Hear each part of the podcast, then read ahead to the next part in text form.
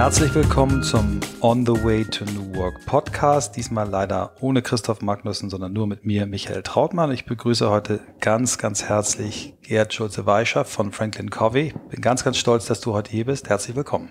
Vielen Dank. Bin gerne hier. Ähm, die Hörer unseres Podcasts und die Leser meiner, meiner Zusammenfassung von Büchern, die wissen, dass ich ein großer Fan eines äh, eurer Namensgeber bin. Vor 20 Jahren äh, in Kontakt gekommen und deshalb, als ich dich kennengelernt habe bei Work Awesome, äh, war ich äh, wild entschlossen, dich hierher zu bekommen. Und ich bin ganz froh und dankbar, dass du der Einladung gefolgt bist. Und äh, am Anfang fragen wir unsere Gäste eigentlich immer so nach ihrem persönlichen Weg, wie sie das geworden sind, was sie heute sind. Vielleicht magst du mal ein bisschen was über dich erzählen. Ja, klar, gerne. Ja, wie bin ich dann gekommen äh, zu Franklin Covey? Also ich habe begonnen nach dem Studium, nach dem, ähm, ich habe erst Kommunikationswissenschaften studiert. Wo hast du studiert? In den Niederlanden mhm. an der Uni Twente. Mhm. Und zwar aus dem Grunde, weil da einfach Kommunikation noch angewandter ähm, mhm. ja, gelehrt wurde als zum Beispiel in Münster. Ich komme aus Münster, aus der Nähe von Münster, um genau zu sein. Und ähm, das hat mich, das hat mich schnell fasziniert, weil die Holländer ja auch einfach so ein bisschen praktischer, hands-on sind. Und ähm, ja, bin da eingestiegen, habe erstmal Niederländisch gelernt und habe dann angefangen. War das Studium auf Niederländisch oder war Das Studium war auf Niederländisch. Also das Bachelorstudium wow. drei Jahre auf Niederländisch. Und hast du äh, vorher die Sprache gelernt, erstmal ein Semester, bevor du mit dem Studium angefangen hast oder parallel? das war so ein Sommerkurs, vier okay. Wochen. Boah. Und die erste Woche war ich davon noch mit meinen Jungs auf Mallorca, mhm. so ungefähr. Ähm, und ähm, habe da dann schon gelernt und dann lernt man alles natürlich auch on the fly mhm. quasi im Studium. Und ist es schwer zu lernen, Holländisch? Nein, es ist, die meisten können ja auch Niederländisch eigentlich ganz gut verstehen. Ne? Mhm. Die meisten sagen, es ist so ein Mix aus Deutsch und Englisch und so ein bisschen platt, das passt schon ganz gut. Und ähm, ja, im Wesentlichen ähm, oder ein Schlüsselerlebnis war eigentlich, dass ich in meinem dritten Bachelorjahr im Praktikum war bei einer großen Werbeagentur in Frankfurt. Mhm. Und ich habe da die interne Kommunikation der Business Unit untersucht, die ich da, in der ich da stationiert war. Und ähm, da habe ich dann im Endeffekt durch Interviews und Fragebögen und so weiter herausgefunden, okay, was, was spielt hier nicht richtig? Was, was passiert zwischen den Menschen? Was läuft nicht so richtig rund, was besser laufen könnte? Und ähm, die Ergebnisse haben mir im Endeffekt gezeigt, okay, ich muss eigentlich an den Menschen oder mit den Menschen jetzt daran wirklich arbeiten. Und da war für mich so der, der Paradigm Shift, hey, ich brauche eigentlich Arbeits- und Organisationspsychologie, um die Leute zu begleiten in der Veränderung. Und deswegen habe ich nach meinem Bachelorstudium ähm, ein Pre-Master und Master gemacht im Bereich Arbeits- und Organisationspsychologie. Auch in derselben Uni? An der gleichen ja. Uni, mhm. genau. Mhm. Ja, und danach ähm, war ich erst für eine kleine Beratung kurz als freier Mitarbeiter unterwegs und dann für sechs Monate erstmal bin ich nochmal nach Kanada gegangen, habe wirklich nochmal ähm, Pause-Taste gedrückt, rausgekommen, die Welt sehen und ähm, habe da Work and Travel gemacht, also von Küste zu Küste in einem kleinen Hafenstädtchen Lunenburg bei Halifax bin ich begonnen dann mit dem Zug durch das ganze Land gefahren, wow. bis in die Rockies, da auf einer Farm gearbeitet und dann nochmal in Vancouver und eigentlich an allen Stationen Renovierungen gemacht, Hotels renoviert, Zimmer ausgebaut. Das war wohl das, das womit ich meine Dollar dann verdienen konnte und dann nochmal durch die USA gereist und dann wieder zurückgeflogen. Super. Und wie bist du dann auf, dann auf, auf Franklin Covey gekommen? Wie, wie hast du die schon im Studium, hast du die, die, äh, die, die Bücher von äh, Stephen Covey gelesen oder, oder wie bist du, wie, wie, wie seid ihr zusammengekommen? Also das war im Wesentlichen, ähm, als ich zurückkam aus Kanada, habe ich für Border Concepts gearbeitet, mhm. die machen Studierendenmarketing. Und ähm, von dem Geschäftsführer dort habe ich dann das Buch in die Hand gedrückt bekommen. Die sieben Wege zur Effektivität. Wir wollten da intern so einen kleinen Buchworkshop machen. Jeder liest mal ein Kapitel und dann tauschen wir uns darüber aus. Und ich habe das, das Werk halt direkt verschlungen und mir auch das Audiobuch geholt und so weiter. Und ähm, warum es mich so gepackt hat, war einfach, ich bin sehr geprägt durch die Pfadfinderei. Also ich bin seit 93, 94 bin ich Pfadfinder und auch Leiter und so gewesen. Und ähm, was man da lernt an Zusammenhalt, an Wir-Gefühl, ähm, das wollte ich einfach weitergeben können. Und die sieben Wege zur Effektivität bauen ja genau in diese Richtung. Und als ich dann dieses Rahmenmodell der sieben Wege verstanden hatte und erkannt hatte, dass das so viel bewegen kann in Unternehmen eigentlich, äh, war bei mir schnell der Entschluss gefasst zu sagen, ich gehe nach München, da ist der Hauptstandort für Frank Café in Deutschland und bewerbe mich da. Mhm. Und ähm, so ging das dann recht schnell, dass ich da auch dann angefangen bin. Ähm, 2012 bin ich angefangen im August Im Juni ist leider Stephen R. Covey verstorben damals. Und, Hast du ihn nicht mehr? Äh, nee, ich habe ihn nicht mehr erlebt. Ich, ich habe seine Söhne erlebt oder mhm. erlebe sie mhm. äh, bei internationalen Konferenzen und in Gesprächen. Und ähm, das ist aber auch toll. Der Spirit kommt da auch über. Mhm. Das Buch gehört ja zu den, glaube fünf äh, meistgelesenen Wirtschaftsbüchern aller Zeiten und wird auch zu den besten aller Zeiten immer wieder äh, erklärt. Es ist, glaube ich, äh, 89 äh, in der ersten Auflage erschienen. Ich habe es äh, selber äh, vor 20 Jahren, also 21 Jahren, fast 21 Jahren, 97, äh, genauso wie du in die Hand bekommen vom Chef einer Werbeagentur von mhm. Reinhard Springer. Lies dann mal, dann verstehst du mich. Ähm, vielleicht, bevor wir uns einmal wirklich auch mit dem Werk, mit dem, mit dem Uhrwerk auseinandersetzen, sag doch noch ein bisschen was zu, zu eurer Organisation, zu eurer Firma. Ich, ich, ich habe im Ohr, ihr seid in sehr, sehr vielen Ländern. Wie, wie, mhm. wie groß muss man sich euch vorstellen? Was, was für Dienstleistungen bietet ihr an? Macht ihr nur Coaching oder seid ihr auch richtig Berater? Erzähl mal ein bisschen darüber. Mhm. Also wir sind insgesamt, es ist ein Lizenzunternehmen. Mhm, das heißt, mhm. in den USA wird alles entwickelt und man kann als Lizenznehmer im Endeffekt die Programme, die wir anbieten in Bereichen Leadership, Produktivität, Vertrauen, Vertrieb und Umsetzung, kann man weltweit dann ähm, ja, nutzen, beziehungsweise wir in unserem Territorium, das ähm, bezieht sich dann auf Deutschland, Österreich, Schweiz. Dort machen wir dann Beratung und mhm. ähm, leben unsere eigenen Prinzipien da direkt vor, also auch in der Beratung. Wir kommen später noch wahrscheinlich mhm. dazu zu den sieben Wegen, aber einer der Wege ist halt Win-Win-Denken. Mhm. Und genauso gehen wir in der Beratung vor. Das heißt, ähm, also ein klassischer Fall wäre, ein Kunde in Deutschland ruft uns an, ein potenzieller Kunde, und sagt, ich habe die sieben Wege gelesen, ich möchte das hier etablieren bei mir im Unternehmen.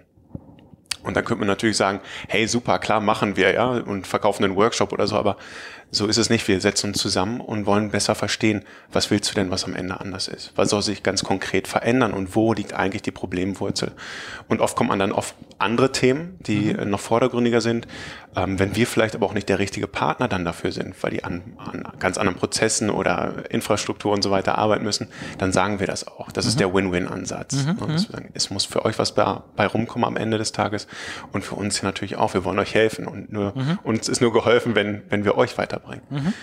Ähm, das heißt also, die Beratung ganz klassisch zu schauen, ähm, wo steht ihr, wo wollt ihr hin, was ist der Hebel, können wir euch dabei helfen? Wenn ja, so könnte eine Impact Journey aussehen. Und mhm. Impact Journey bezieht sich eigentlich immer auf den Entwicklungspfad von Menschen, ähm, wo wir halt das Verhalten verändern wollen, wie man miteinander umgeht, wie man sich selbst managt, wie man miteinander führt, wie man Vertrauen aufbaut, wie man mit Kunden umgeht, all diese Themen. Mhm.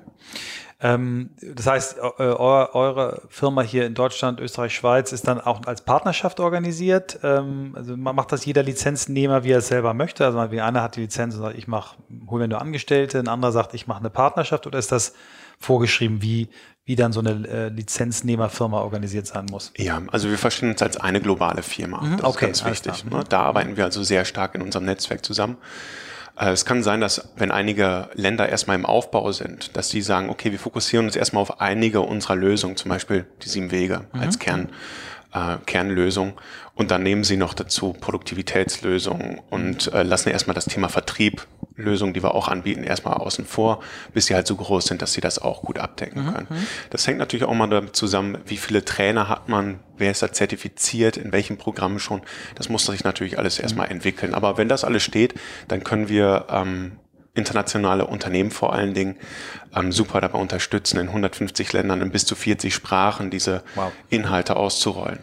Das heißt, ähm, wenn, wenn jetzt jemand neu ins Unternehmen kommt, ähm, egal was er für eine Vorbildung hat, ob er vorher bei McKinsey war oder und eigenes Unternehmen hatte, er muss erstmal ähm, quasi eine Ausbildung auch machen. Ne? Er muss, muss selber die, die Kurse durchmachen und wird erstmal so im Sinne von Train the Trainer äh, ausgebildet. Ja, genau. Findet das äh, in, in, den USA statt oder macht ihr dann bildet ihr selber auch aus? Wir bilden selber aus. Also wenn wir da in unserem freien Trainerpool Neutrainer an Bord nehmen, dann werden die natürlich auch mhm. ausgebildet mhm. und zertifiziert durch unsere eigenen Mastertrainer. Weil man mhm. muss auch sehen, es ist international ja immer, wir haben die, die universellen Prinzipien, auf denen wir alles aufbauen. Ähm, aber die Didaktik ist natürlich von Land zu Land ein bisschen anders. In den USA ist es ein bisschen direktiver, wie man lernt.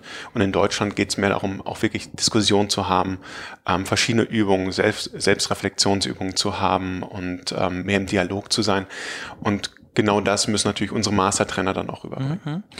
Ähm, wenn mich jemand fragt, warum, warum begeistert dich äh, die sieben Wege oder The Seven Habits, wie es im Original heißt, so sehr, ähm, dann versuche ich es immer äh, zu erklären mit dem, ja, dass das für mich das erste Buch war, was mir eigentlich Verständnis oder, oder die Möglichkeit aufgezeigt hat, ähm, sein Leben wirklich in die Hand zu nehmen und nicht das Leben einfach so zu leben. Ne? Da mhm. sind ja viele Beispiele, dass Menschen eben alles planen, ein, wenn sie ein Haus bauen, mit einem Architekten einen Plan machen, wenn sie ein Unternehmen gründen, einen Plan machen.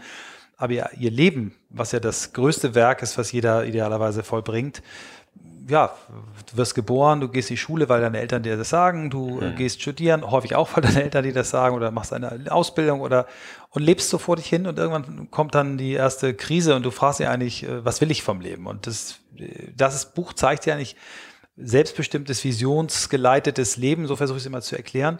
Ähm, vielleicht erzählst du es aber mal in deinen Worten, weil du es ja wirklich tagtäglich lebst. Was ist für dich die sieben Wege? Und vielleicht erzählst du auch ein bisschen was über die sieben Wege, was die eigentlich mhm. genau sind und was das Faszinierende daran ist. Ja, ich finde das ganz gut, was du sagst. Ne? Also das ist das Wesentlichste, das ist das Grundlegende.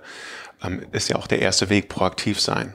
Da erstmal zu schauen, wo will ich oder sich erstmal selbst zu verstehen als der Gestalter seines Lebens. Mhm. Das ist mhm. eine grundlegende Mindset-Frage. Das, jeder von uns kennt Leute, die Opfertypen sind und ähm, sich über alles aufregen und die ganze Welt durch diese Brille sehen und nie wirklich bei sich anfangen. Und das ist wirklich, also was mhm. ganz Grundlegendes, ja. ne, was du da sagst. Ich finde ähm, selber von den sieben Wegen her es ist im Endeffekt ähm, das, das Reifekontinuum, so nennen wir das Modell der sieben Wege, das diesen großen Unterschied macht. Ähm, weil jeder von uns kennt diese, das, was du ja sagst, das ist, das ist auch so ein bisschen allgemeingut, ja. Jeder weiß, hey, du bist deines Glückes Schmied und äh, erst die Arbeit, dann das Vergnügen und all diese, diese Sprüche im Endeffekt oder eigentlich Alltagsweisheiten, ähm, die wir für uns annehmen, aber sie nicht so richtig in den Kontext bekommen. Und die sieben Wege schaffen ähm, durch dieses Reifekontinuum eine Reifung von der Abhängigkeit, dem Hey, du bist schuld oder das Wetter ist schuld, ja, hin zum zur ähm, Unabhängigkeit, zu einem starken Ich zu kommen. Ich mache, ich kann, ich weiß, wo ich hin will, ich erreiche, was wichtig ist. Und von da aus geht es aber noch eine Stufe weiter, von der Unabhängigkeit, von dem Ich zum starken Wir zu kommen. Das starke Wir nennen wir auch die, den Reifegrad der Interdependenz. Mhm. Und man hört es raus, Dependenz, hä, ist doch schon wieder eine Abhängigkeit. Aber es ist ähm, eine Zwischenabhängigkeit. Und zwar eine Abhängigkeit auf Augenhöhe. Und zwar von den Stärken voneinander, dass man gemeinsam mehr erreicht. Mhm. Und ich glaube, deswegen hat es mich auch so gepackt und fasziniert, weil die Pfadfinderei genau das ja auch immer lebt und anstrebt, dieses starke Wir. Ähm, so, und die sieben Wege, ähm, das dauert jetzt ein bisschen, wenn ich sie erklären nein, nein, soll. Nein, mach bitte. Also, ich, ähm, ich, gehe davon aus, dass die meisten äh, unserer Hörer es eben nicht gelesen haben. Ähm, und, und ich glaube, es ist schon wirklich interessant. Lass uns die ja, Zeit nehmen. gerne. Also beginnen wir von diesen drei Reifestufen nochmal im Kopf. Also man kann sich auch als Leiter mit drei Sprossen vorstellen. Ganz unten also die Abhängigkeit, die Du-Ebene. Dann kommt die Sprosse der Ich-Ebene, der Unabhängigkeit. Und dann kommt die oberste Stufe der Interdependenz des Wirs. Wenn ich jetzt erstmal von dem, von der Abhängigkeit zur Unabhängigkeit kommen will, dann brauche ich erstmal eine grundlegende Haltung. Das hatten wir gerade schon besprochen. Mhm. Dieses Thema proaktiv sein. Zu erkennen, ich bin der Gestalter meines Lebens. Ich rutsche also gedanklich vom Beifahrersitz auf den Fahrersitz, ja, und nehme das Steuer für mein Leben in die Hand. Gleichzeitig dafür aber auch die Verantwortung dessen, was ich tue, für die Ergebnisse, die Verantwortung zu übernehmen. Ähm, wenn ich am Steuer sitze, dann muss ich mir natürlich überlegen, wo will ich denn hin? Und das ist dann der zweite Weg, schon am Anfang das Ende im Sinn haben. Mhm. Wo will ich hin? Ist, wenn man, ähm, wenn man da sehr konkret sein will, dann kann man sich natürlich so drei, fünf Jahrespläne oder was für ein Mensch will ich sein definieren. Im Buch ist ja zum Beispiel auch diese Grabesrede. Genau. Was will ich am Ende meines, meines Lebens erreicht haben, beziehungsweise was sollen mir wichtige Menschen über mich sagen? Mhm. Welche Beiträge habe ich geleistet? Was für ein Mensch war ich? Wie waren die Beziehungen zueinander? Aber ähm, das mündet ja auch, glaube ich, in dem, dass du auch deinen dein, den einen Satz äh, auf deinen Grabstein sprichst, ne? Oder habe ich das in falschen Erinnerung? Genau, glaube, nee, nee, genau, ist schon richtig. Ne? Ja, ja. Genau, darauf kann man das nochmal ja, runterdampfen. Das, ne? das habe ich, als ich vor 20 Jahren in Kontakt kam, ich, ich fand das damals, also war ich etwas jünger, wahrscheinlich jetzt in deinem Alter ungefähr und habe damals fand ich spooky zu sagen, ich soll meine eigene Grabrede mhm. schreiben, mhm. aber dieser dieser eine Satz, der poppte auf einmal auf bei mir und der klang für mich damals so anmaßend, dass ich ihn, also ein paar Hörer kennen das schon, weil ich schon ein paar Mal erzählt habe, dass ich ihn verdrängt habe und weggeschoben habe. Gesagt, mhm. äh, mein Satz hieß, he inspired us. Und mhm. ich, ich habe irgendwie gesagt, wie anmaßend ein 33-Jähriger oder 32-Jähriger irgendwie sagt, er will andere inspirieren. Ich hatte gerade zwei echte Flops mhm. jobmäßig hingelegt. Aber der ist immer wieder aufgetaucht und ähm, das Buch ist auch immer wieder aufgetaucht. Ja. Immer, immer wenn ich in Phasen war, ähm, wo ich irgendwie gemerkt habe, äh, du bist nicht mehr aktiv, du bist wieder Opfer, weil das ist mir immer wieder passiert, wie es vielen Menschen passiert, ähm, immer wieder gelesen und wieder, ah, und mhm. äh, immer wieder dann auf den Fahrersitz gerutscht. Und ich, ich hoffe, dass es mir diesmal ähm, äh, dann endgültig gelungen ist, wenn ich den nicht wieder hergebe. Aber genau das ist der Punkt, ne? zu sagen, was äh, am Anfang das Ende äh, im mhm. Bild haben. Das gilt ja nicht nur fürs ganze Leben, das kann für Abschnitte gelten, aber es gilt eigentlich auch darum zu sagen, wie will ich am Ende des Lebens, ne? wie das ja, Haus, wie soll ja. das Haus aussehen, wie, wie soll die Firma aussehen, genau. genauso wie soll mein Leben aussehen. Ja. Ja. Zweiter Weg, genau. Genau, aber ich finde es ich find's ganz spannend, ähm, was du sagst. Ne? Gerade, dass man, dass man sich selbst nicht zugesteht oder nicht zulässt, diesen großen Satz da aufzuschreiben. Aber vielleicht hilft da manchmal auch der Gedanke, es ist wie magnetisch Norden. Mhm. Ja, das, da ähm, weiß mein Kompass immer hin. Und auf dem Weg werde ich Umwege gehen und so weiter. Und vielleicht komme ich nie in Norden an, aber ich weiß zumindest, was meine Richtung ist. Ja. Und das ist zumindest wichtig. Weil viele sagen, boah, ich will mein Leben noch nicht total durchplanen und jetzt schon wissen, was in fünf Jahren. Und wir haben so viele Trends am Laufen und so viele Entwicklungen. Wir wissen noch gar nicht, was wird. Ja, das ist richtig. Und deswegen ist es umso besser zu wissen zumindest, was ist mein Kompass? Wofür will ich einstehen? Was für ein Mensch will ich denn sein in diesem Leben? Ja, und gleichzeitig im Kleinen auch jeden Tag, ähm, weil es gibt nun mal nur das Jetzt, ne, das Hier und Jetzt und das Thema Achtsamkeit, das ist vielleicht auch nochmal was, wo wir gleich nochmal einhaken können. Ähm, am Anfang eines Meetings sich zu fragen, was soll denn am Ende dabei rumkommen? Weil wir alle sind überladen mit Informationen und haben so viel zu tun und so viele Meetings und Aufgaben und tolle Projekte oder Ideen, die wir umsetzen könnten. Aber ich muss, bevor ich priorisieren kann, muss ich wissen, wo ich hin will. Und ähm, Erst dann kann ich den dritten Weg gehen, der dann heißt, das Wichtigste zuerst tun. Das ist im Wesentlichen dann die Priorisierung. Und ähm, ja, also so sieht man, wie die Wege mhm. aufeinander aufbauen. Ich kann nicht den zweiten Weg vor dem ersten gehen. Ich muss mich erst selber als Gestalter sehen, damit ich überlegen kann, wo will ich denn hin. Mhm. Wenn ich denke, ich bin Getriebener und Opfer, dann kann ich diese Haltung gar nicht einnehmen. Ja. Und dann kann ich auch nicht entscheiden, was ist eine Priorität, sondern der, der am lautesten schreit, äh, das mache ich dann. Ne? Also, ja, mhm. genau, genau. Und so so erlebe ich es leider auch noch häufig bei vielen Unternehmen, mit denen ich spreche, dass die Leute einfach durch dieses, ähm, ja, einfach getrieben sind, durch Dringlichkeit. Und mhm. dringend ist gleich wichtig für die meisten Menschen. Dann wird abgearbeitet und genau was du sagst, wir haben lautesten Schreit. Oder wenn der Boss kommt und sagt, das wird gemacht, ja, da wird nicht viel gemacht. Und deswegen, deswegen gibt's ja auch so oft irgendwie Kurse zum Nein sagen und so weiter, ja, mhm. weil, weil die Leute sich dagegen ähm, sperren müssen, um ihre anderen Prioritäten umgesetzt mhm. zu bekommen. Aber ich brauche dafür halt erstmal ein klares Verständnis, was ist denn wirklich wichtig für mich, für die Firma, für unser Team, damit ich Prioritäten setzen kann und dann Nein sagen kann. Das ist zum Beispiel der Weg, äh, ist, ist der, der mir eigentlich über die Jahre immer am schwersten gefallen ist. Und ich habe jetzt eigentlich seit einem Jahr erst verstanden, wie, wie du das hin oder wie ich es hinkriegen kann. Also bei mir fängt es damit an, dass ich am Morgen eben nicht mein Handy anmache als erstes mhm. und gucke, was wollen andere Leute von Super. mir.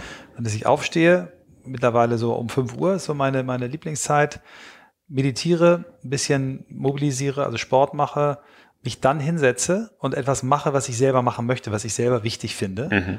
Und dabei nicht, also wenn es was mit, ähm, mit E-Mails schreiben zu tun hat, schreibe ich die offline und nicht mhm. online und sehe wieder aufpoppen, was da kommt. Wenn es ein Text ist, den ich schreiben will, schreibe ich diesen Text. Ähm, und bin dann um, um 7 Uhr so weit, wie ich ganz häufig an einem vollen Tag nicht bin, weil ich immer, ja. immer wieder in der, in der Fremdbeschallung bin. Und äh, ich glaube, jeder muss für sich so den Weg finden, aber bei mir hat es lange gedauert zu sagen, ich muss früh aufstehen. Gibt ja auch ganz viele Bücher darüber, über den goldenen Morgen und die Morgenroutine mhm. und alle Milliardäre stehen ja auch um fünf auf. Können wir überlesen.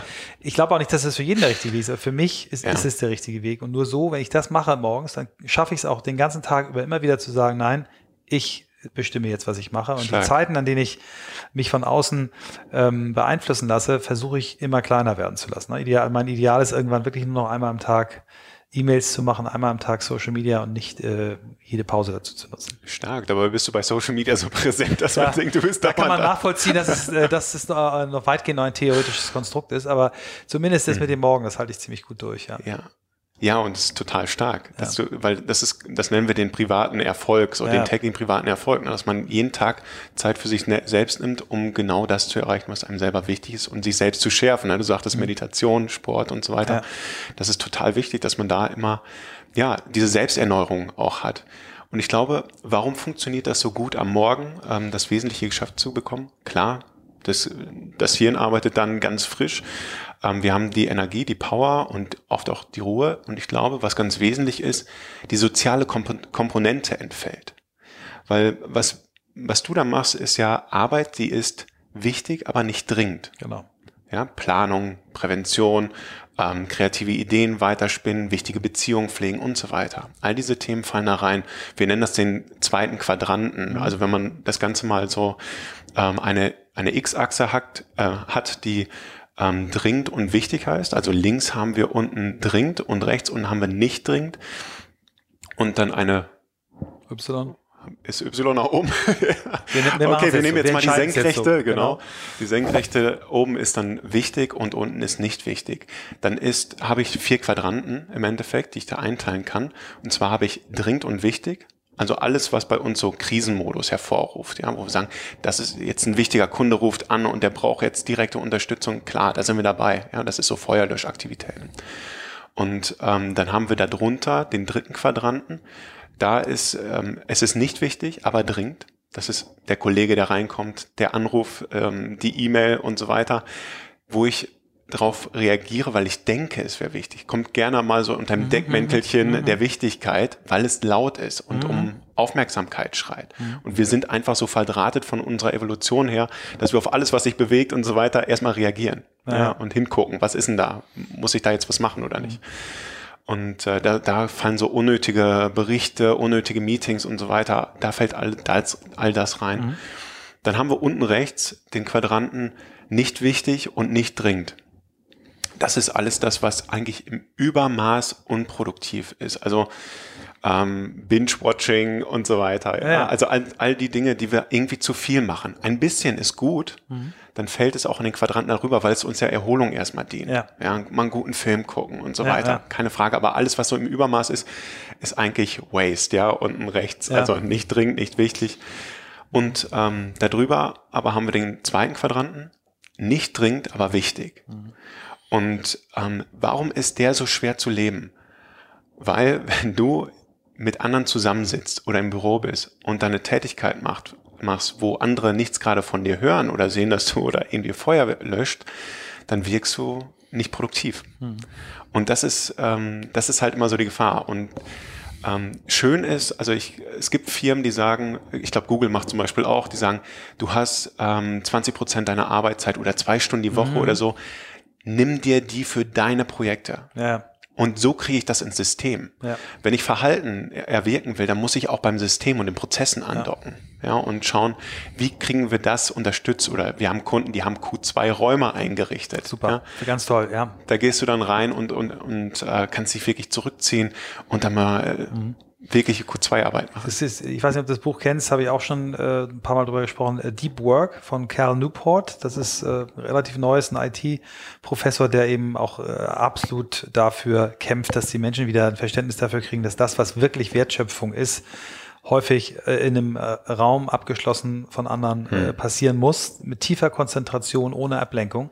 Und dass wir das eigentlich immer mehr verlernen. Finde ich ganz toll. Ein Q, ja. Q2-Raum, ja, ja. ja.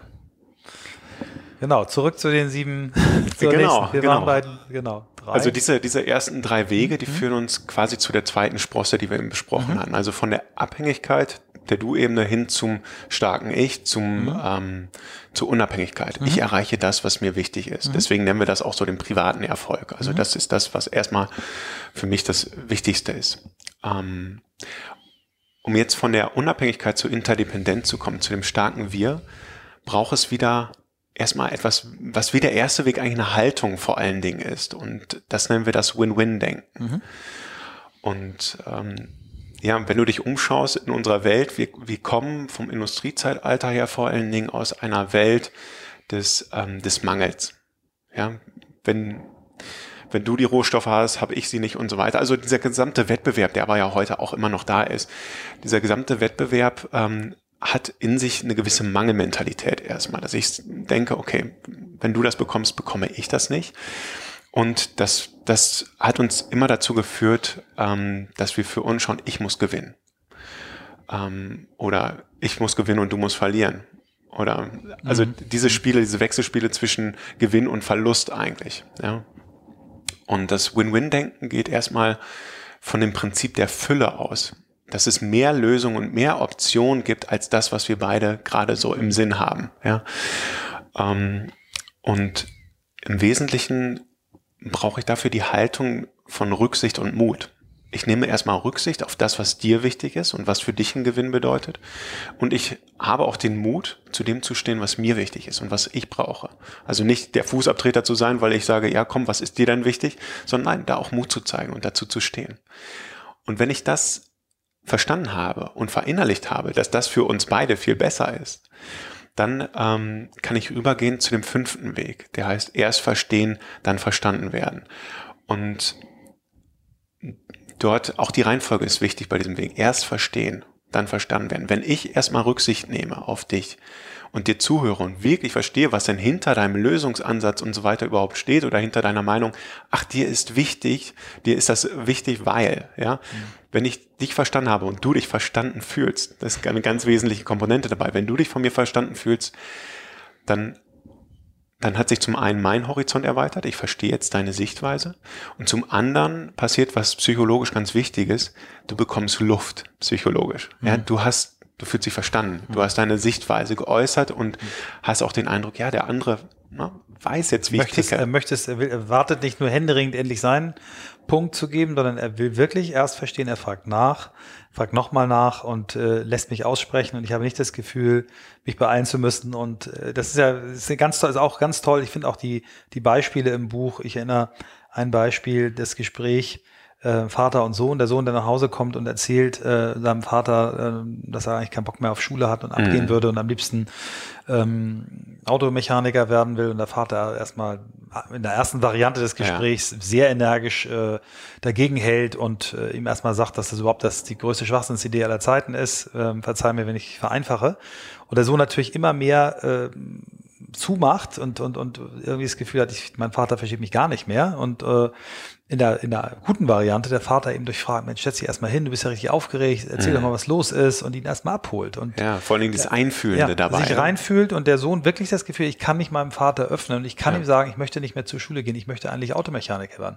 Und im Verlauf des Gesprächs ähm, der Vater die richtigen Fragen stellt, dass der Sohn dann selber sagt, naja, vielleicht ist er aber auch gerade nur eine schlechte Laune und äh, vielleicht ist das auch totaler Quatsch, was ich gerade gesagt mhm. habe. Nur weil er, das ist natürlich gestaged und das ist ein, aber ich, ich kenne diese Gesprächsverläufe auch mit meinen eigenen Kindern. Ich mhm. weiß selber äh, oder kann aus eigenen Erfahrungen berichten, wie viel mehr es einfach bringt, wenn du wirklich verstehen willst. Und das ist die ganz ja. große Kunst, weil die meisten, die sagen, sie hören gut zu, warten nur, bis sie endlich ihren eigenen Punkt machen können. Und das mhm. ist, glaube ich, das, was wir alle noch besser lernen können. Ja, ja, und, und warum führt uns das auch zu einem stärkeren Wir? Weil es schafft Vertrauen. Mhm. Ja, das ist ganz wichtig, dieses Thema erst verstehen. Wenn ich einen anderen verstanden habe und er sich verstanden fühlt, dann schaffe ich damit Vertrauen. Dann ist das eine Einzahlung in das emotionale Beziehungskonto, wie wir das auch nennen. Ähm, ja, und ähm, an diesem, an diesem Beispiel, weil es ja so schwer ist im Alltag auch, dieses einführende Zuhören zu praktizieren, sehen wir auch, es ist der fünfte Weg. Es ist fast ganz oben. Ja, also es braucht mhm. erstmal diese Proaktivität ja. und am Anfang das Ende im Sinn, hey, ich will eine gute Beziehung mit dieser Person. Das ist mein Ende mhm. im Sinn. Und deswegen nehme ich mir jetzt die Zeit, dritter Weg, ja, ähm, ihm erstmal wirklich zuzuhören. Win-win ja. auch. Ja. Rücksicht nehmen. Und dann bin ich da und verstehe. Mhm. Und wenn der andere psychologische Luft bekommen hat, verstanden wurde, dann ist er auch offen für meine Sichtweise. Und dann kann ich sicher gehen, dass ich verstanden werde. Mhm, mhm. und auch vielleicht nochmal nachhaken. Ähm, ich habe dir ziemlich viel erzählt, von dir kam jetzt gar nicht zurück. Ne? Was, was mhm, ist denn mhm, angekommen? Mhm. Ah, nee, so meinte ich das nicht. Weißt du, was mir ganz wichtig ist, dieser Punkt. Mhm, und so. Dieses Zusammenfassen, was ich gehört habe, ne? um dem anderen zu spiegeln. Zum Beispiel, ja, und sich das auch aktiv abzuholen, wenn man selber gesprochen hat ja, sich dieses Feedback einzuholen, wie habt ihr es verstanden? Mhm. Ja? Mhm. Oder wie hast du es in dem Sinne äh, verstanden? Und wenn ich mich dann auch verstanden fühle, habe ich auch psychologisch Luft. Mhm. mhm. Und was dann ähm, ganz Spannendes passiert, wenn jetzt beide bereit sind, ähm, von ihren nehmen wir mal an, es geht darum, okay, ähm, launchen wir jetzt äh, Produkt XY oder so. Der eine hält dagegen, nein, erst im dritten Quartal und der andere sagt, nein, jetzt sofort. Dann hat jeder seine Argumente dafür. So, jetzt haben wir uns einander verstanden und wissen jetzt, warum der denn so tickt. Ja, weil Kriterium, wir haben einen großen Kunden und das müssen wir weitermachen und so weiter. Und ähm, ich kann jetzt an dieser Stelle, wenn wir uns verstanden haben, kann ich den anderen fragen, hey, bist du bereit? Wir lassen unsere beiden Meinungen jetzt mal auf den Tisch und schauen mal, ähm, gibt es nicht etwas Besseres, eine bessere Lösung als das, was wir bislang so bedenken. Ja? Und das ist der sechste Weg, Synergien schaffen. Dass ich da den Raum aufmache für was wir für etwas, was wir dritte Alternative nennen. Die erste Alternative ist mein Weg, die zweite ist dein Weg, die dritte Alternative ist ein viel besserer Weg. Da macht eins plus eins dann drei, zehn, tausend. Ja, das mhm. sind diese diese besseren äh, Lösungen und Ideen und auch einfach robustere Entscheidungen. Und das ist auch etwas, was wir aus dem Coaching kennen. Äh, ein Coach hilft dem Klienten dabei, mal das Pro sein eigenes Problem zum Beispiel von einer per anderen Perspektive auszusehen, durch gezielte Fragen. Dadurch erweitert sich sein Horizont und dadurch kriegt er bessere Entscheidungen zustande. Ja, das, das im Kleinen, im Coaching. Wenn ich mir jetzt überlege, ich will ein, ein neues Produkt, eine neue Idee entwickeln, dann tue ich gut daran, möglichst diverse Köpfe zusammenzubringen. Ähm, ich glaube, das war sogar bei, bei JFK mit der Kuba-Krise, der hat sich da auch verschiedenste mhm, Köpfe mhm, zusammengeholt mhm. und hat ähm, von denen also verstanden, was, was siehst du, was, wie siehst du das Ganze? Also wie die Blinden den Elefanten da ähm, berühren und sagen, ich fühle ich, ich fühle den Rüssel und gemeinsam kommt man auf das, auf das passende Bild, auf die eigentliche Wirklichkeit und auf eine robustere Lösung. Und natürlich, wenn man das nochmal im Organisationskontext oder im Teamkontext sieht, zu schauen, hey, welche Stärken hat denn wer? Wen brauchen wir auf welcher Position, damit der wirklich synergistisch wirken kann? Weil Synergie bedeutet immer, es ist mehr als die, die ähm, das Ganze ist mehr als die Summe seiner Teile, weil die Beziehungen noch dazukommen und die verschiedenen Stärken sich richtig aus, ähm, ja, ausfalten können. Sehr stark. Und wenn wir diesen sechsten Weg äh, erfolgreich äh, verinnerlicht haben, dann erreichen wir im Prinzip die nächste Stufe. Ne? Genau, dadurch erreichen wir dieses starke Wir. Dann mhm. haben wir wirkliche Interdependenz. Mhm. Und was, was mir immer wieder auffällt, wenn ich mit Kunden zusammensitze, ähm, gerade auch so Mittelständler, die halt international unterwegs sind, ähm, die sind sehr gut auf der Ich-Ebene. Die haben eine starke Unabhängigkeit gebaut. Und die erreichen in ihren einzelnen Abteilungen ihre Ziele, die sind auch sehr erfolgreich damit. Ähm, und die stoßen jetzt an diese Grenze. Mhm. Und zwar genau an diese Grenze der Unabhängigkeit. Die sagen sich, jetzt, wir müssen ganz anders ticken. Wir müssen die Leute zusammenholen. Wir müssen uns besser vernetzen. Wir müssen dieses Thema Silo-Denke endlich ad acta legen. Mhm. Und dann wieder umstrukturiert und so weiter, um irgendwie die Leute besser miteinander zu vernetzen und auf den Kunden und den Bedarf auszurichten. Und ähm, ja, das ist eigentlich die Ausrichtung auf dieses Thema Interdependenz, auf das starke Wir, das hinzubekommen. Und deswegen, also wir leben da in sehr spannenden Zeiten und ähm, auf der Work Awesome Konferenz, da kommen wir ja äh, gleich vielleicht auch nochmal drauf zu sprechen, gab es ja auch den Zukunftsforscher von SAP. Ich habe den Namen jetzt nicht mehr mhm. vor Augen. Martin, äh, ich kann den Nachnamen Martin Wiczorek oder ja. so. Genau. Ähm, der auch äh, mir schon zugesagt hat, in unseren Podcast so, zu kommen. Ja. Dann möge er mir den Namen vermeiden, äh, entschuldigen, dass ich mich da großartiger, habe. Ganz großartiger Mann, ja. Ja, und ähm, ich hatte von ihm noch so einen Chart im Kopf, da hat er aufgezeigt, wir kommen so ähm, von unserer Entwicklung auch, ähm, gibt es den Sozialismus, dann gibt es den Neoliberalismus und das dritte, ich habe es nicht mehr richtig mitgeschnitten, aber es ging so in, in Richtung Collaboration, mhm, also stärker mhm. miteinander vernetzt zu arbeiten. Mhm. Und das Schöne ist, das passt genau zu diesen drei Stufen eigentlich. Sozialismus bedeutet Du-Ebene. Der Staat sorgt für mich. Ja, alles wird durchdacht für mich. Ich bin in der vollen Abhängigkeit. Mhm. Neoliberalismus sagt, das starke, das starke, habe ich eben gesagt, das starke Ich, das starke Du war mhm. eben, mhm. genau, mhm. beim Sozialismus. Mhm. Dann ähm, haben wir den Neoliberalismus, das starke Ich. Ja, jeder muss für sich selbst sorgen. Ja, genau. ähm, kämpf dich durch. Das Leben ist ein Kampf. Das ist ja das Bild immer. Und ähm, da muss man sich halt Survival halt of the fittest. Genau. Mhm. Und jetzt kommen wir eigentlich zu dieser dritten Stufe, wo toll. wir merken, Kollaboration, ähm, Innovation, miteinander arbeiten und auch das, ähm, das, das Denken, ähm, also man sagt ja, die Millennials haben jetzt eine ganz andere Wertehaltung und sagen, hey, ich will was in der Welt bewegen und einen Beitrag leisten und die sehen dieses Größere. Ich glaube ja, dass die vor allen Dingen deswegen, ähm, dass das jetzt viel prominenter ist, weil viel mehr Leute sehen, dass das alte System scheitert. Ja, und das ist viel durch diese Social Media, durch die Informationsflut, die wir haben und die Informationen auch bekommen, wo wir an allen Ecken und Enden sehen und Beweise haben, dass es so nicht funktioniert, ähm, haben die jetzt einfach auch mehr Mumm zu sagen, ey, so will ich das nicht weitertragen. Ja. Das ist äh, ganz faszinierender ähm, Vergleich mit den, mit den äh, wirtschaftlichen Denkweisen, Epochen äh, auf das Modell gelegt. Und ich habe jedes Mal wieder, wenn ich, wenn ich das Buch in die Hand genommen habe oder auch jetzt ähm, den achten Weg, ähm, wo es ja nochmal zusammengefasst wird, immer wieder das Gefühl, das ist wirklich absolut zeitlos. Also dem mhm. Mann ist da etwas gelungen, äh, was von so schlichter Eleganz und, und, und äh, Zeitlosigkeit ist, dass selbst, also jetzt ein, ein 20-Jähriger, 25-Jähriger, der in den Job kommt oder ins Studium kommt, äh, genauso viel davon profitieren ja. kann, wie wir das früher konnten, als wir es gelesen haben. Obwohl zwischendurch die Welt äh, ähm, sich einmal komplett gedreht hat. Ne? Ja. Das Internet und die Digitalisierung uns alle äh, vor völlig neue Aufgaben gestellt hat. Und das, was jetzt vor uns liegt, ist ja noch viel größer. Und trotzdem glaube ich, dass es uns ja. weiterhelfen kann. Kommen wir nochmal zum siebten Weg. Ja, genau. Vielleicht darf ich da noch ja. kurz einhaken. Ja, es wird immer komplexer und man fragt sich, Moment, das Buch ist so alt, ähm, ist das überhaupt noch relevant? Nein, dadurch, dass es komplexer wird, wird es immer relevanter. Ich, ich muss ja noch mehr überlegen, wo will ich denn eigentlich hin und noch mehr innehalten durch den ersten Weg, die Pause-Taste drücken, ja, zwischen Reiz und Reaktion ist ein Raum, den ich nutzen kann. Und natürlich mit dem dritten Weg auch gucken, mich zu priorisieren. Moment, ich habe nur eine begrenzte Zeit. Ich muss schauen, wie ich Familie, Beruf unter einen Hut bekomme. Was hat Prio für mich? Hm.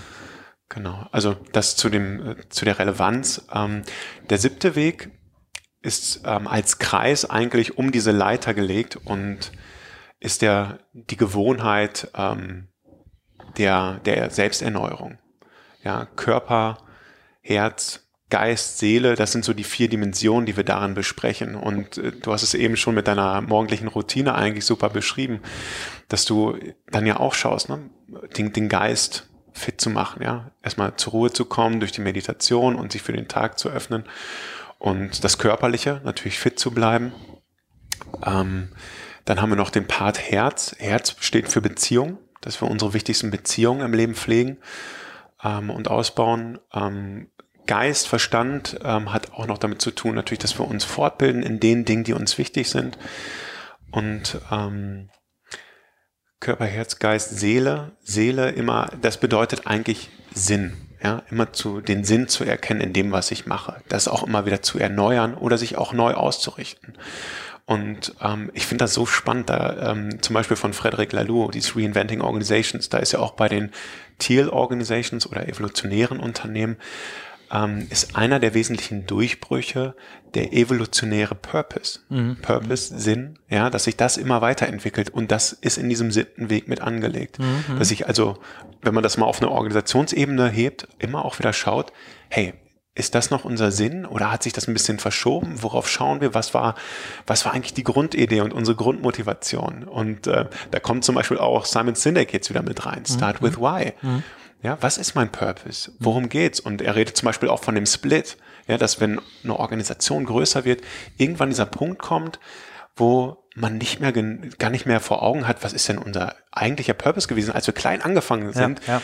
Diese Start-up-Mentalität und so weiter. Und dann wird, man größer und dann irgendwann verliert sich das. Das heißt, da auch immer dran zu arbeiten, mhm. an diesem siebten Weg, immer wieder zu erneuern und zu sagen, ja, dafür stehen wir. Oder jetzt shiftet sich ein bisschen mehr in die Richtung und das fühlt sich aber gut und richtig für uns an. Also es ist ähm, übertragbar ähm, auf das Individuum, auf die Teams, auf Organisationen, auf Gesellschaften. Das ist das Schöne, dieses, man sagt ja auch, ähm, oder Leonardo da Vinci hat es ja gesagt, ne, ähm, Simplification is the ultimate sophistication. Oder andersrum. ich glaube, ich, ich Simplification glaub, so is the ultimate sophistication. Ja. Ähm, und das, diese, diese Schönheit der Einfachheit des Modells und die Wirksamkeit darin, das ist das, das Tolle eigentlich an diesem mhm. Rahmenmodell. Genau. Ja. Ihr arbeitet ähm, ja nicht nur mit, mit Einzelpersonen, ihr arbeitet auch mit Familie, also mit Unternehmen, ihr arbeitet mit Familien und auch mit Kindern. Es gibt ja auch einer der Söhne hat ja auch äh, mhm. die Variante für Kindergespräche. Erzählst du noch mal so ein bisschen über die, die Dinge, die, die sonst noch drumherum um, um dieses Kernmodell eigentlich passiert sind bei euch? Ja, also da gibt's ähm, da gibt's ganz viel. Ähm, schauen wir mal aus einer Unternehmensperspektive, da gibt's natürlich die sieben Wege zur Effektivität als, ähm, als Entwicklungsprogramm oder als, ähm, ja, als Entwicklungsprogramm für die gesamte Firma dass man da die gemeinsame Sprache hat, nach den gemeinsamen Prinzipien arbeitet. Und da gibt's ja nochmal verschiedene Abstufungen. Da gibt's das nochmal extra für Führungskräfte, da haben wir Seven Habits for Managers oder äh, Seven Habits Foundations, wo es dann wo es dann mehr darum geht, dass man diese Sprache etabliert auf allen Ebenen, ne? mhm. bis runter zum, zum Schichtleiter, bis zum Arbeiten auf äh, Arbeiter auf Shopfloor-Ebene. Ähm, aber drumherum, genau wie du sagst, es geht auch in die Richtung ähm, Familien. Da gibt es ein eigenes äh, Programm, das ist vor allen Dingen in den USA ähm, stärker unterwegs. Und es gibt ein ganzes Programm für Schulen. Es gibt eine, ähm, eine Magnetschule. Also es gibt, es gibt diesen Titel Magnet School in den mhm. USA. Ähm, und das ist eine Auszeichnung, die wird jährlich verliehen. Und da gibt's ähm, eine Grundschule, die wird jedes Jahr damit versorgt und das äh, hat aufgebaut auf den sieben Wegen wow. auch. Und daraus ist ein wo, ganz wo eigenes die, Konzept. Wo ist die Schule? Uh, in welchem Staat weiß ich jetzt nicht genau in den mhm. USA. Cool. Genau. Aber äh, und das Ganze danach, ne? hat, hat der Sean Covey, der Sohn, mhm. der zweite Sohn von ähm, vom Stephen R. Covey, ähm, ja aufgebaut, groß gemacht und das geht auch so um die Welt, das Ganze. Ja.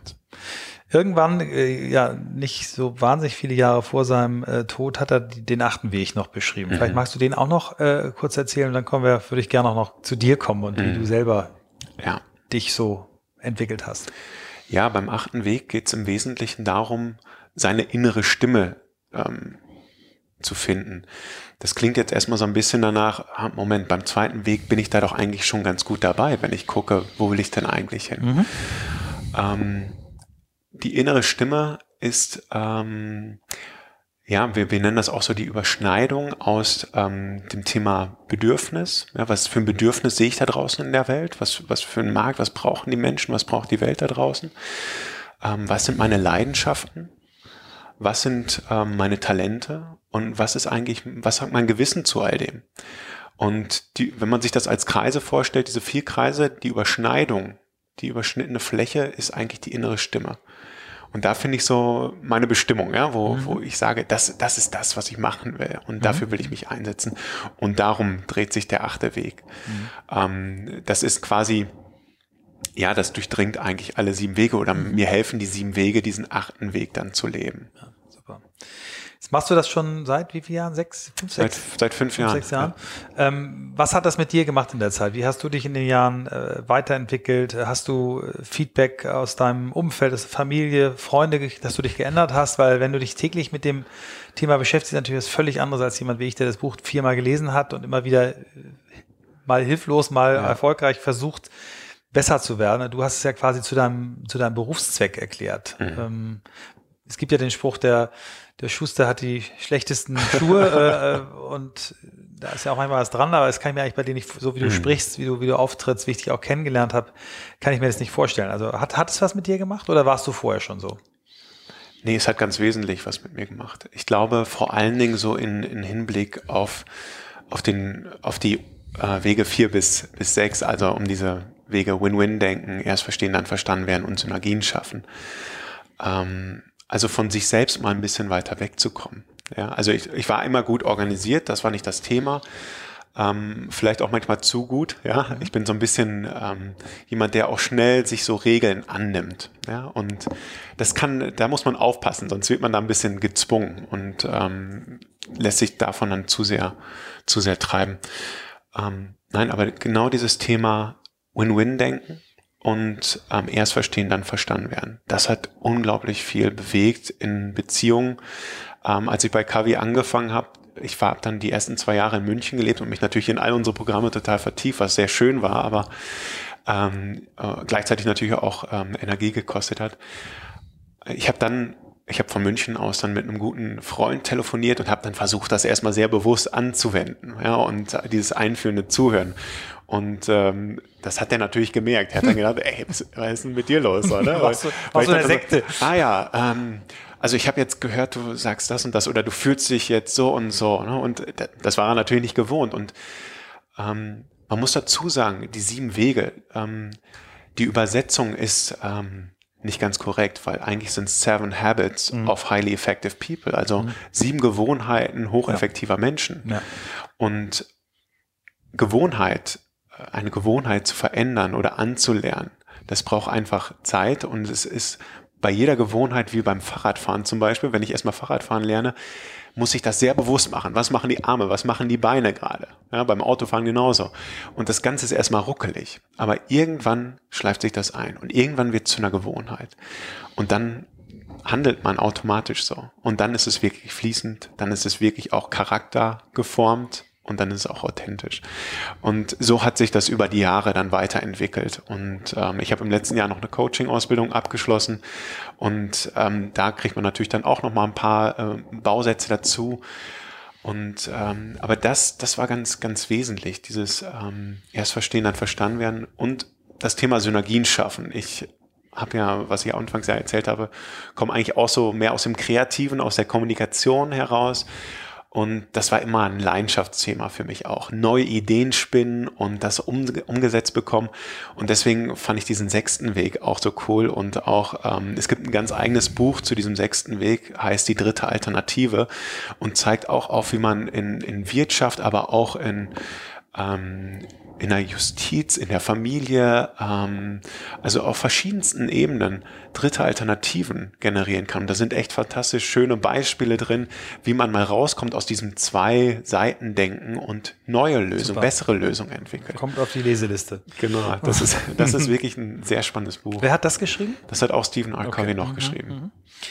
Ähm, wir stellen so gegen Ende der, der Session immer unseren Gästen die Frage nach fünf Büchern, die ihr Leben am meisten beeinflusst haben. Jetzt haben wir ja schon ein paar, aber vielleicht fassen wir sie nochmal zusammen. Und vielleicht ist auch noch eins dabei, was, was, was jetzt quasi nicht aus deinem, aus deinem, äh, von deinem Arbeitgeber geschrieben wurde. Mhm.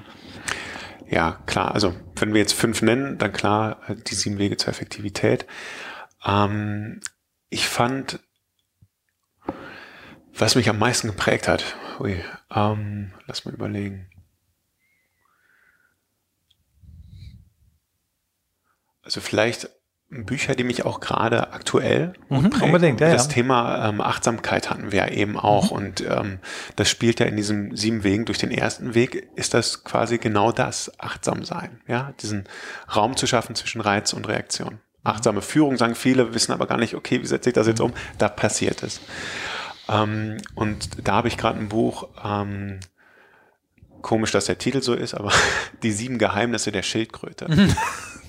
Sehr schön. Es war nicht der Titel, der mich angesprochen ja. hat, sondern die Bewertung und natürlich die, die Inhalte, ja, ja. die da ähm, äh, genannt wurden. Aber da geht es auch halt darum, sich da nochmal zu hinterfragen, ja, und mhm. nicht immer dieses ähm, auf Wichtigkeit gepolte oder schnelllebige. Ne? Ich mhm. sehe viele ähm, junge Leute oder Studierende auch, die sagen, boah, ich will, ich will was bewegen, ich will ähm, ich, ich will meinem Purpose folgen, ich will Menschen helfen, ich will einen Beitrag leisten. Und die wollen oft in meinen Augen zu viel, zu schnell. Ja, und müssen sich vielleicht auch einfach ein bisschen mehr selbst die Ruhe geben und ein bisschen mehr die Geduld auch geben.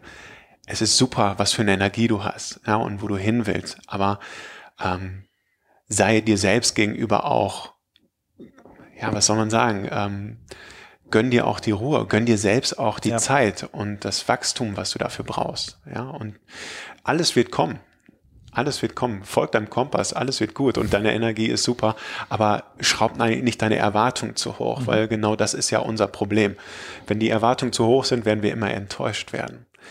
Große Bilder, think big, keine Frage, aber dann auf, auf Sichtweite wieder segeln, ja, und schauen, okay, wie kann ich in die Richtung kommen? Was ist der nächste Schritt? Und das reicht für mich. Sehr schön. Ähm, ja, ein anderes Buch, was mich bestimmt als Pfadfinder geprägt hat, ist Querwelt ein. Da steht so ziemlich alles drin. Ähm, ist vielleicht jetzt. Wer fällt ein? Querwelt ein. Querwelt ein. Ja, genau das wollen wir. Wir, wir, wir, wir lieben es, wenn wir Buch, Buchtipps kriegen, auch aus anderen Bereichen. Das ist total gut. Also, ja. also es ist viel drin zum Thema Autor. Wie überlebe ich draußen? Mhm. Ähm, zum Thema Orientierung, ähm, Religion, Zusammenhalt, wie funktionieren Menschen. Also so ähm, die ganze Pfadfinder-Geschichte so damit drin. Ja, was ähm, die drei Ähm, was ich auch toll finde. Sag nochmal, wie das zum, zum sechsten Weg, das Buch heißt. Äh, äh die dritte Alternative. Die dritte Alternative, die glaube ich, wirst du wahrscheinlich auch. Ja, genau. Also, das würde ich bestimmt ja. noch mit dazu nehmen. Mhm. Ähm, und dann habe ich noch das, das Buch von Nancy Duarte, finde ich sehr gut. Kennst mhm. du vielleicht Resonate?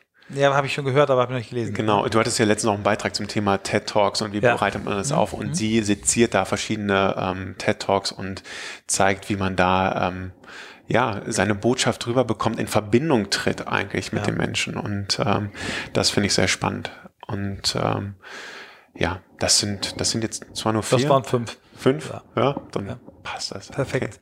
Okay. Cool. Gerd, ich danke dir ganz herzlich. Das war für mich eine ganz besondere Stunde und hat mir, obwohl ich das Buch schon so oft gelesen habe und es auch schon so lange äh, in meinem Schrank steht, nochmal äh, sehr schön auch Zusammenhänge gezeigt, die ich nicht kannte. Ich hoffe, dass es für viele Leser der, der oder für viele Hörer ähm, dann zu, le zu Lesern werden, dass viele unserer Hörer zu Lesern dieses Buches werden, weil ich wirklich glaube, ähm, was Reinhard Springer damals gesagt hat, äh, Michael, wenn du ein Buch lesen willst und mich verstehen willst, dann nimm dieses Buch, dass da viel dran ist. Wenn Leute ähm, danach leben, dass es sie auch so prägt, ähm, dass dieses Buch dann auch gut geeignet ist, sie im, im Nachhinein zu verstehen. Und mhm. ich danke dir, dass du in der Offenheit uns das erzählt hast.